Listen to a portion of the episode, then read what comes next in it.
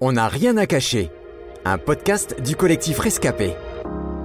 Bonjour Philippe. Bonjour Hélène. Si tu es notre invité aujourd'hui, c'est parce que nous aimerions parler avec toi de ta vie de mari, euh, de père de famille, mais aussi de ton métier, puisque tu es policier. Euh, tu exerces un métier de plus en plus dangereux et qui n'a malheureusement pas très bonne presse de nos jours. Euh, pour commencer, Philippe, peux-tu nous dire depuis quand tu exerces ce métier et pourquoi avoir choisi cette profession? Alors, moi, je suis policier depuis une vingtaine d'années. Et j'ai choisi cette profession parce que j'ai toujours euh, euh, voulu aider les autres. Alors je pense ne pas me tromper en disant que tu es un homme de terrain euh, qui doit régulièrement faire face à des situations sous tension. Est-ce qu'il t'arrive d'avoir peur? Et, si oui, comment fais-tu pour gérer ton stress? J'aimerais te dire non, pas du tout, parce que le, policier doit être quelqu'un de un, surhumain qui doit être fort et, courageux, mais j'ai pas honte de te le dire. il m'est arrivé, il m'arrive encore d'avoir peur. Et la peur m'aide aussi à faire des bons choix, euh, à pas foncer euh, tête baissée euh, dans une euh, dans une situation qui pourrait être critique ou, ou hyper dangereuse pour nous. Ça, la peur aide aide à réfléchir. Quand on part sur les lieux d'une intervention, sur les lieux d'une interpellation, quand on se lève à 6 heures du matin pour pour casser une porte parce que il faut qu'on interpelle un criminel, parce qu'il faut qu'on interpelle un, délinquant dangereux, eh bien c'est simple. Sur la la route de l'intervention, je alors pas tout haut, bien sûr, parce que je suis avec d'autres collègues, euh, mais dans, dans, ma tête, dans mon esprit, je, je, je prie le Seigneur, je prie Dieu euh, qu'il me, qu'il me protège, qu'il protège mes collègues euh, et qu'il nous permette de euh, d'interpeller euh, le délinquant ou le criminel en, toute sécurité, euh, vraiment que qu'il n'y ait, ait, pas de bobo quoi. Voilà comment je remets mon stress à Dieu. Et c'est même une grâce, une grâce d'avoir la foi par rapport à d'autres collègues qui eux ne l'ont pas. Euh, c'est que moi, ça, je peux euh, tout, je peux tout remettre à Dieu. Je le sais, au cours de ta carrière, hein, tu as participé à de nombreuses interpellations, tu as arrêté des trafiquants de drogue, des délinquants en tout genre, euh, tu as enquêté sur des affaires de mœurs et même joué un rôle majeur euh, dans l'arrestation d'un terroriste. Euh, face à certains criminels, as-tu déjà ressenti de la haine ou, ou l'envie de faire justice toi-même? Alors oui, c'est comme la peur. J'aimerais te dire que j'ai pas peur. Bah là, j'aimerais te dire que je n'ai jamais ressenti de, de, de haine et l'envie de faire justice moi-même. Euh, sauf que c'est pas vrai parce qu'il y a un moment de ma vie où je m'étais éloigné un, peu de Dieu. Pendant les attentats de 2015, on, nous, en tant que policiers, on a été euh, très, très touchés. À partir de là, comme j'étais loin de Dieu, j'ai été pris d'une haine féroce envers, ces gens. Et donc j'étais pris d'une psychose. Euh, je conduisais avec mon arme entre les jambes euh, jusqu'à mon domicile. À ce moment-là, je ne remettais pas mon stress, je ne remettais pas mes peurs, euh, je ne remettais pas tout ça à Dieu.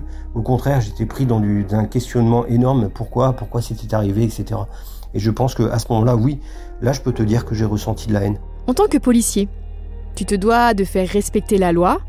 Euh, et en parlant de loi, justement, euh, le cinquième commandement de la loi de Moïse, hein, inscrite dans la Bible, euh, affirme Tu ne tueras pas.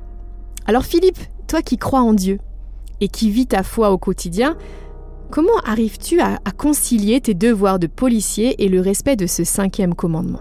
Pour le cinquième commandement, je me suis toujours posé beaucoup de questions. Peut-on être chrétien? Et euh, travailler tout en portant une arme, une arme qui peut donner la mort En tant que policier, si je suis armé, c'est que je suis en mesure de m'en servir si nécessaire. Si c'était le contraire, je me mettrais en danger moi, et je mettrais en danger mes collègues, et je pourrais éventuellement aussi mettre en danger le citoyen. Par contre, je remets tous les jours à Dieu le fait que je n'ai pas à m'en servir de cette arme. Et l'exemple que je pourrais te donner, c'est l'attentat qu'il y a eu à, Romans-sur-Isère. On avait quelqu'un qui était armé d'un couteau, qui parcourait les rues de Romans et qui poignardait euh, au hasard, mais pour donner la mort euh, des gens dans la ville le, hasard ou, la bénédiction euh, a fait que on les retrouvait assez rapidement et euh, qu'on ait pu mettre rapidement fin à son périple meurtrier. Donc c'est nous qui l'avons trouvé, euh, moi et mes collègues. Je suis sorti du véhicule, j'ai sorti mon arme, euh, je l'ai mis en joue. Logiquement, et c'est pour ça qu'encore maintenant, euh, même mes collègues qui ne sont pas chrétiens ne savent pas pourquoi ça s'est passé comme ça. Quelqu'un qui parcourt euh, les rues et qui poignarde au hasard des victimes et qui commet un attentat, son but, c'est de mourir en martyr. Et le premier fonctionnaire de police qui était à son contact, c'était moi. J'avais sorti mon arme, j'étais prêt à faire feu, et il a été comme tétanisé. Et celui qui regardait, c'était pas mon arme, Parce que logiquement, si on te braque une arme euh, en face de toi, la première chose que tu regardes, c'est l'arme de celui qui te braque. Mais là, c'est mon regard, il m'a regardé dans les yeux.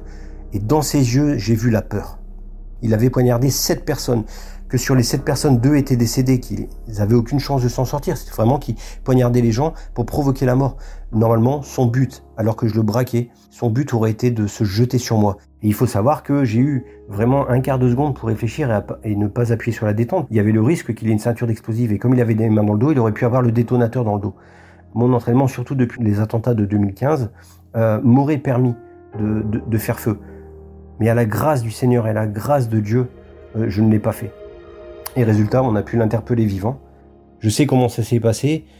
Et sans le Seigneur, je pense que tout n'aurait pas été au feu vert pour l'interpeller. Même les collègues qui n'ont pas la foi se disent mais c'est incroyable, euh, tous ces petits trucs ont fait que euh, on, ait pu l'interpeller rapidement, que l'interpellation se soit aussi bien passée.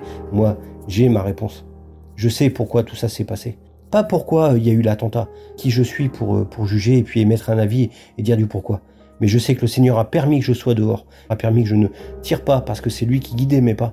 Et ça, je le remercierai jamais assez. Selon toi, crois-tu qu'il existe un délit impardonnable ou qui mérite la peine de mort? Beaucoup de mes collègues, bien sûr, pensent ça. Hein. Mais moi, ça, ça a toujours été euh, dans, euh, dans mon optique, dans ma foi. C'est que nul homme n'a le pouvoir de mort euh, sur un autre homme. J'imagine que ton épouse et tes enfants ne doivent pas être toujours très serein quand tu pars en mission sur certaines affaires.